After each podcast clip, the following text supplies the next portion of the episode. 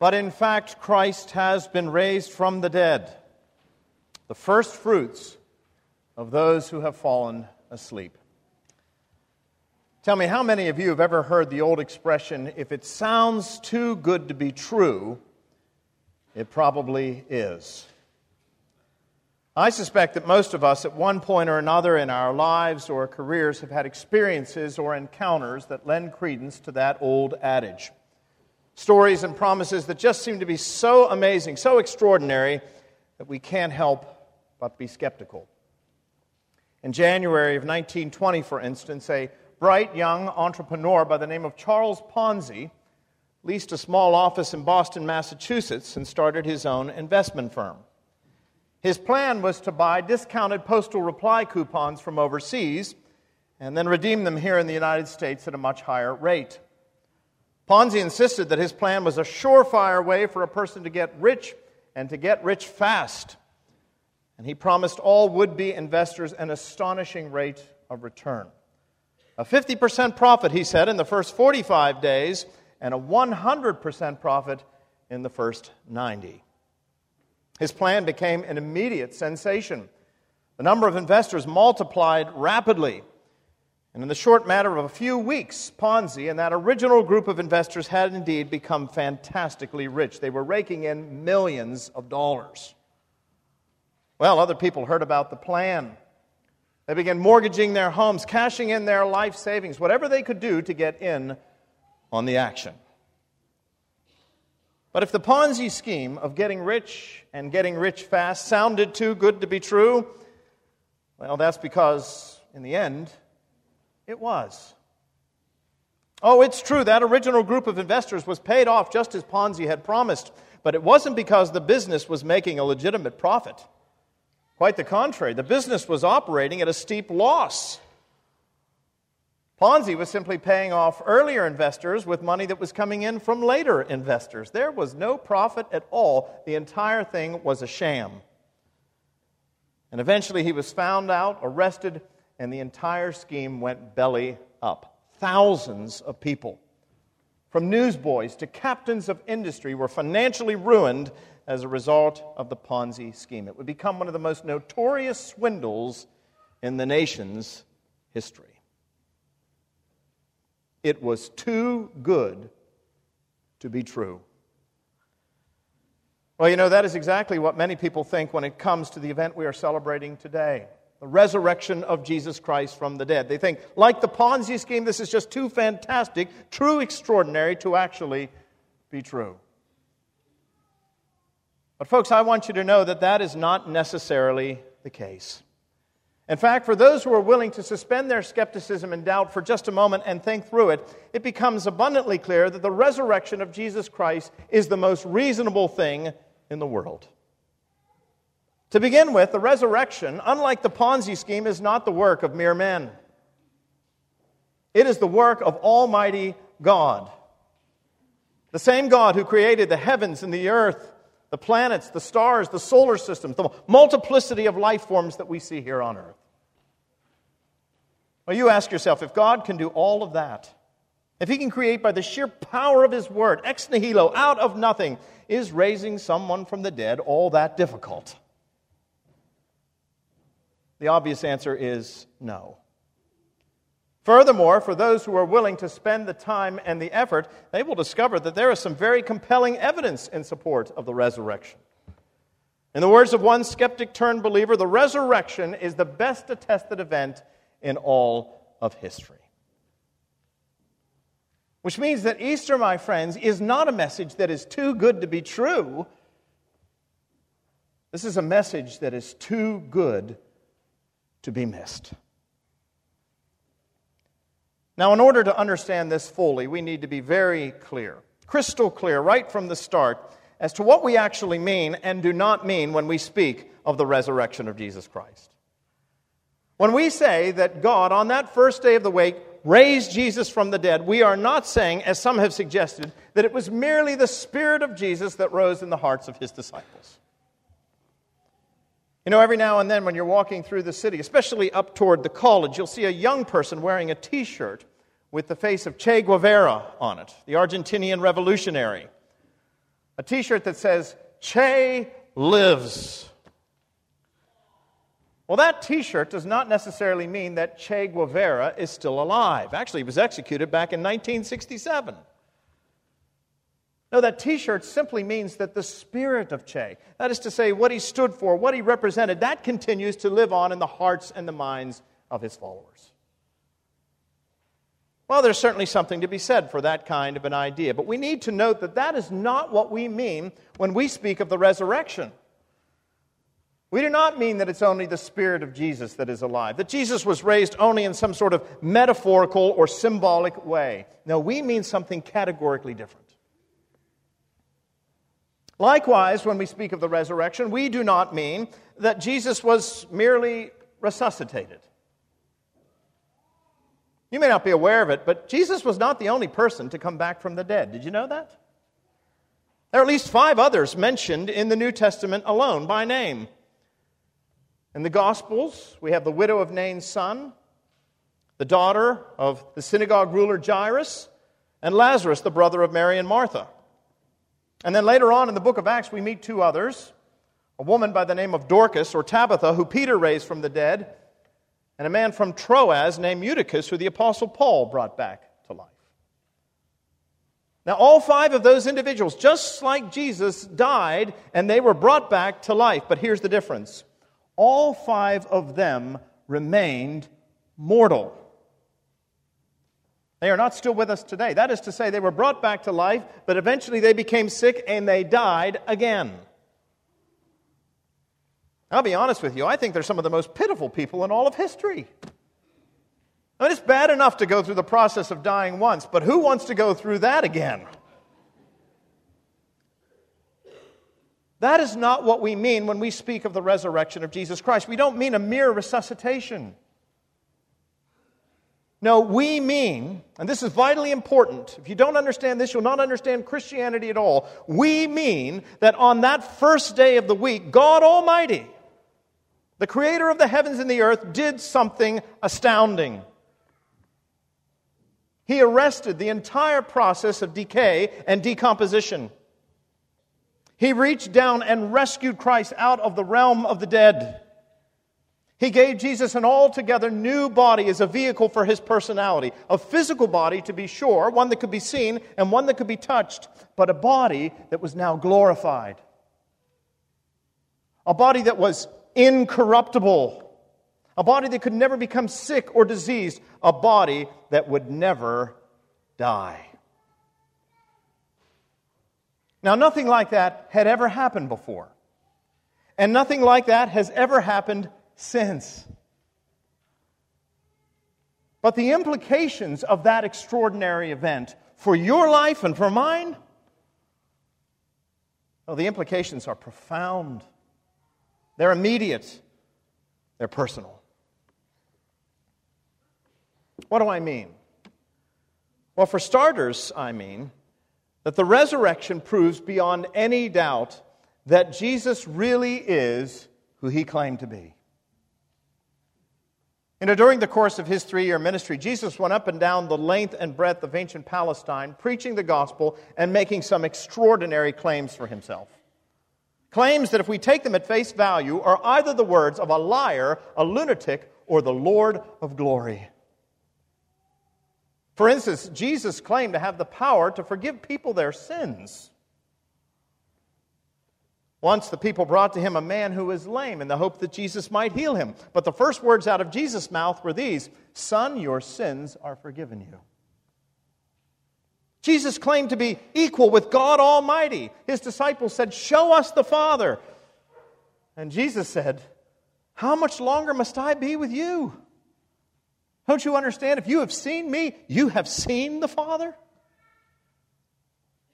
He claimed to be the way, the truth, the life, the only way to the Father. He said, I am the true bread which comes down from heaven and satisfies the deepest hunger of the soul. He said, Before Abraham was, I am. And he said, Whoever follows after me, he will not sit in darkness, he shall have the light of life. Now, those are extraordinary claims. Who says that sort of thing? You and I live in a time and a place where it's possible for people to say all sorts of outlandish things and expect to get away with them. But that wasn't the way it was in the first century. Many people regarded Jesus' claims as dangerous. They were certainly dangerous politically. The political situation in that part of the world in that time was very, very fragile. The Jews were a conquered people, they were vassals of the Roman Empire. And their leaders, particularly the priests, owed their ongoing influence and position to their willingness to cooperate with the Roman authorities. And yet, here was one of their own, a teacher, going around the countryside saying that he was the true king of the Jews, that he was God in the flesh, that he was Lord, as if to imply that Caesar was not. Now, listen, folks, that is dangerous stuff. That borders on sedition. Now, yes, if those were just the ramblings of a disordered mind, people might possibly shrug their shoulders, roll their eyes, and laugh him to scorn. But you see, that's just the problem. Jesus never struck anybody as a madman. He came across as perfectly sane and at times incredibly popular. So his words were dangerous politically, they were also dangerous theologically. To be a Jew in the first century and claim equality with God was blasphemy. It was a violation of the Ten Commandments, and it was punishable by death. Once in his hometown of Nazareth, Jesus declared himself to be the Messiah, and the people became so angry they seized him, took him out to the brow of a hill, and attempted to throw him off. Those were the kinds of claims that Jesus made.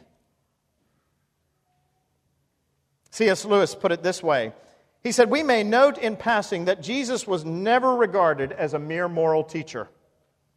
His claims did not produce that effect on any of the people who actually met him. They produced mainly three effects hatred, terror, and adoration.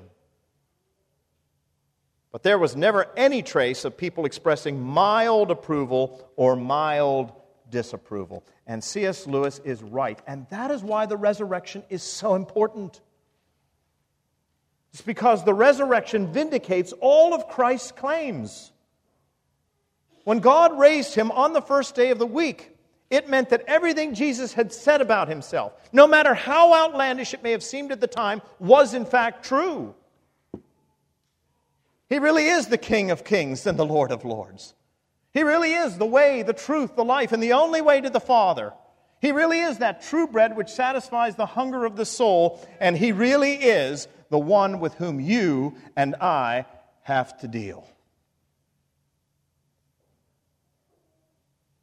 You see, the resurrection makes Jesus the one unavoidable personality. Let's just go ahead and admit it. We all, every single one of us, has someone in our life that we would like to avoid. You know who I'm talking about. You see them coming toward you on the street, and you quickly turn the corner. You see them in the grocery store, and you dive into the next aisle. You just don't want to deal with them, you just don't want to engage with them. Well, listen, there is no avoiding Jesus Christ. The resurrection proves that he is God in the flesh, and that means either in this life or the next, sooner or later, every single one of us is going to have to deal with Jesus.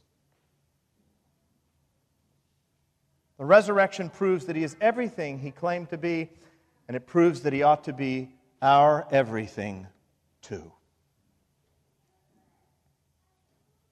So the resurrection proves that Jesus is who he claimed to be. The resurrection does something else, however.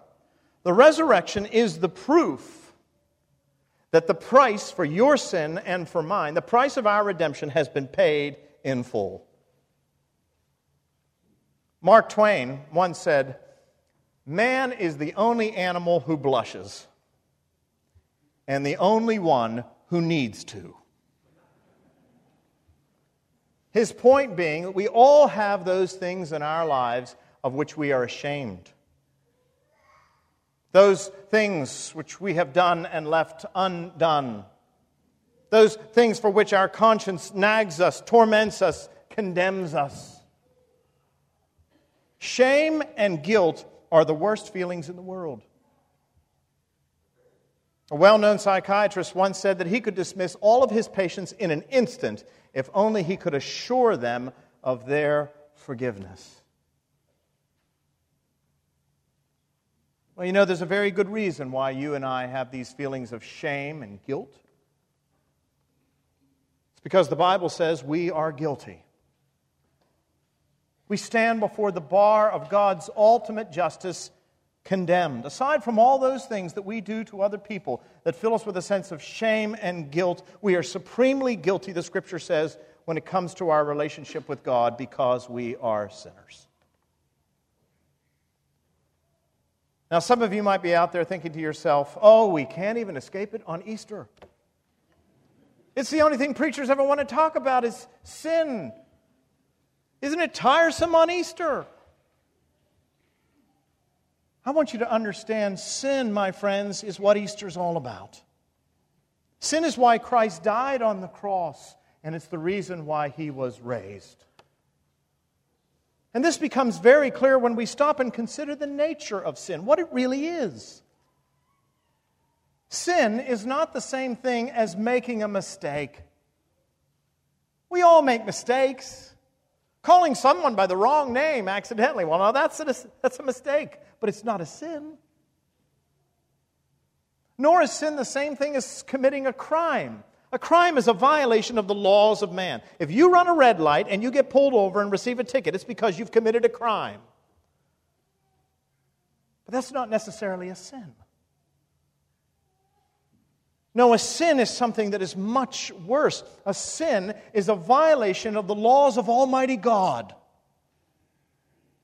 It's a violation of His laws. And because God is the sovereign Lord of the universe, the King of kings and Lord of lords, to violate His law is to attack His character, it is to make an assault upon His sovereignty. Do you ever notice when we say the Lord's Prayer, we say, Forgive us our trespasses? It's because every time we sin, and we all do, we are trespassing on God's territory. Basically, what we're saying is God, you're off the throne, I'm on the throne, I'm in charge. And you go sit over there in the corner and behave yourself, and I'll call on you if I want you or I need you. But otherwise, I'm going to do it the way Frank Sinatra did it my way.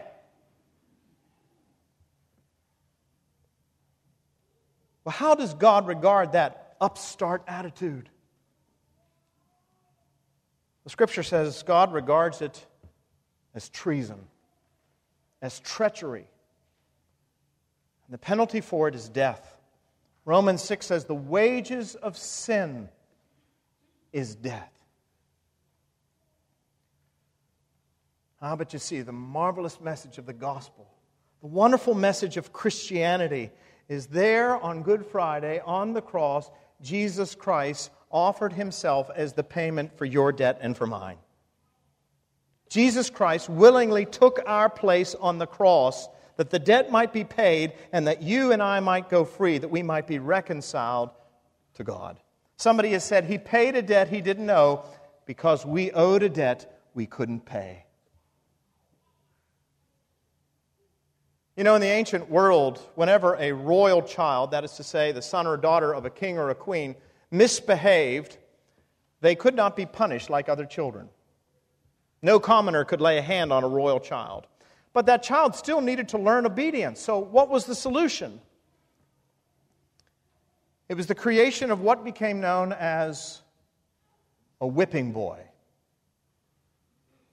Whenever a royal child misbehaved, an innocent child would be brought in, the charge would be read out, and then the punishment would be meted out, but the punishment would not be meted out on the royal child, it would be meted out on the innocent child. In this case, the innocent punished that the guilty might go free.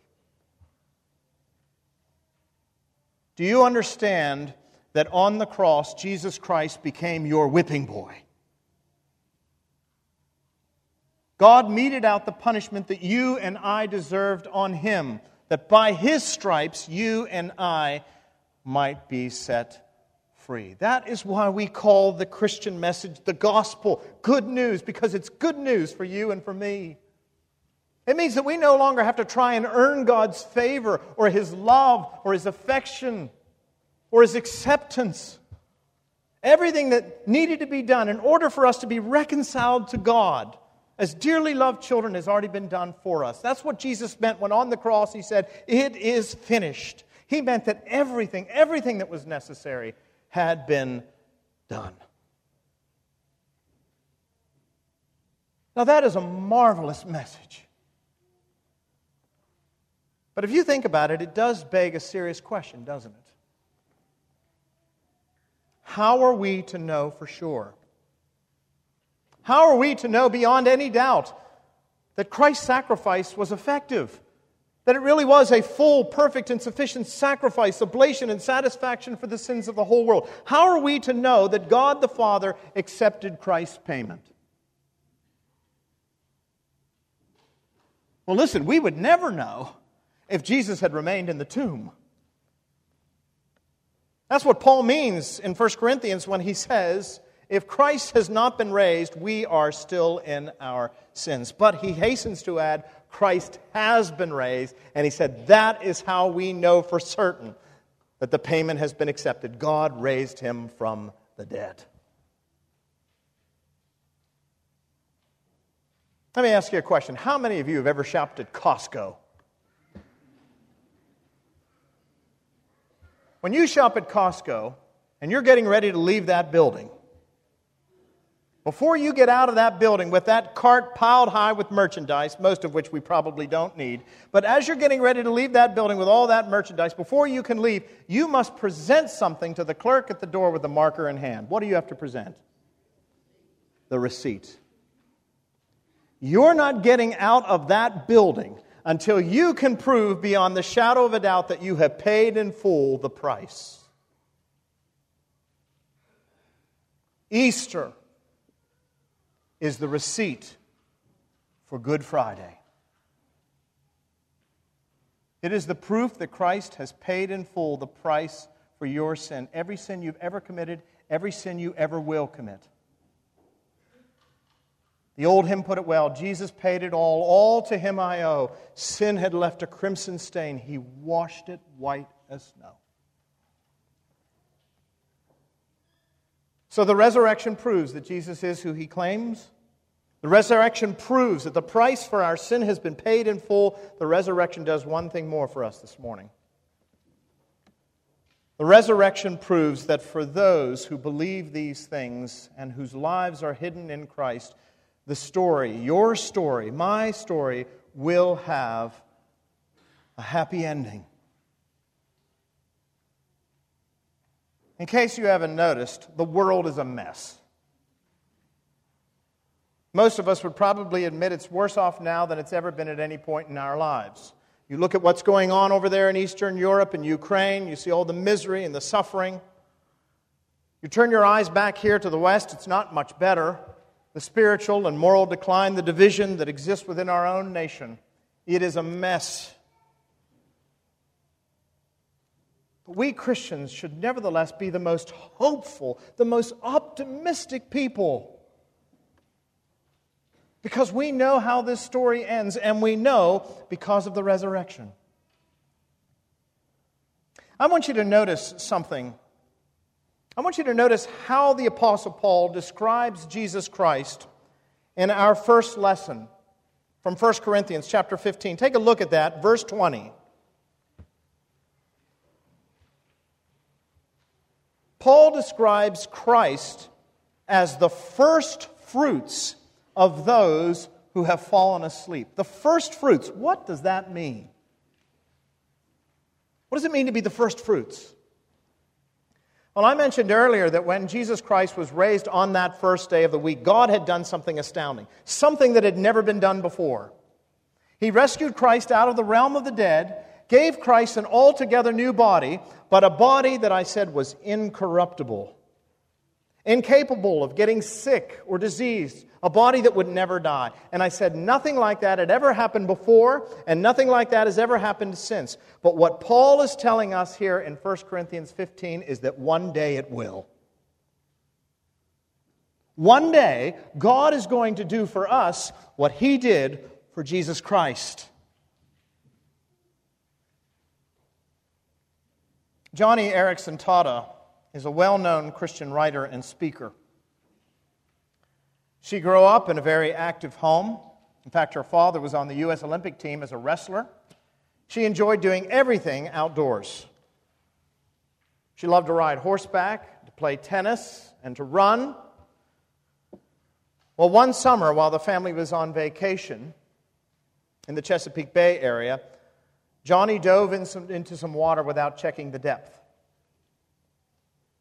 And she broke her neck and her back in several places. And for the past 54 years, she has lived as a quadriplegic in a wheelchair. But in her autobiography, she writes these words. She says, I have hope for the future. She said, I have hope for the future because the Bible speaks of our bodies being glorified. She said, I confess I never understood what that meant, but I understand now. It refers to that time after my death when God is going to do for me what he did for Jesus. He's going to take my broken body as he took his broken body and he is going to transform it. He's going to glorify it. It refers to that time when I, the quadriplegic, will be on my feet dancing.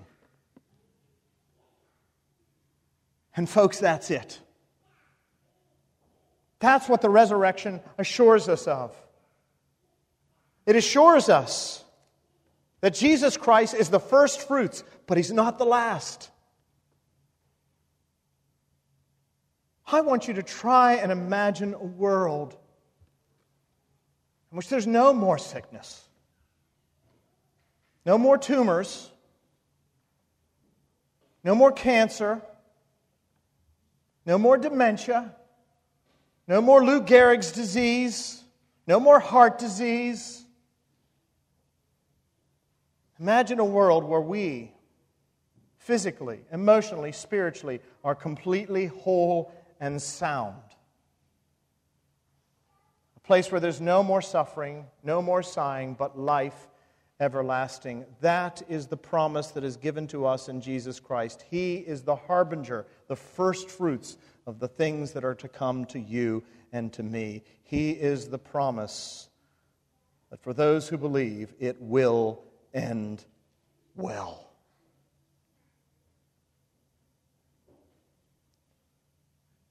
Now, you may be thinking to yourself, that sounds wonderful. But it's just too good to be true. Where's the proof? The proof is all around you this morning. The proof is in the transformed lives of those who have come to know this Jesus Christ. The proof is in the empty tomb, the body that is not there. Easter, the resurrection, is the proof that Jesus is who he claimed to be, that the price has been paid and you and I will live happily ever after. Alleluia! Christ is risen.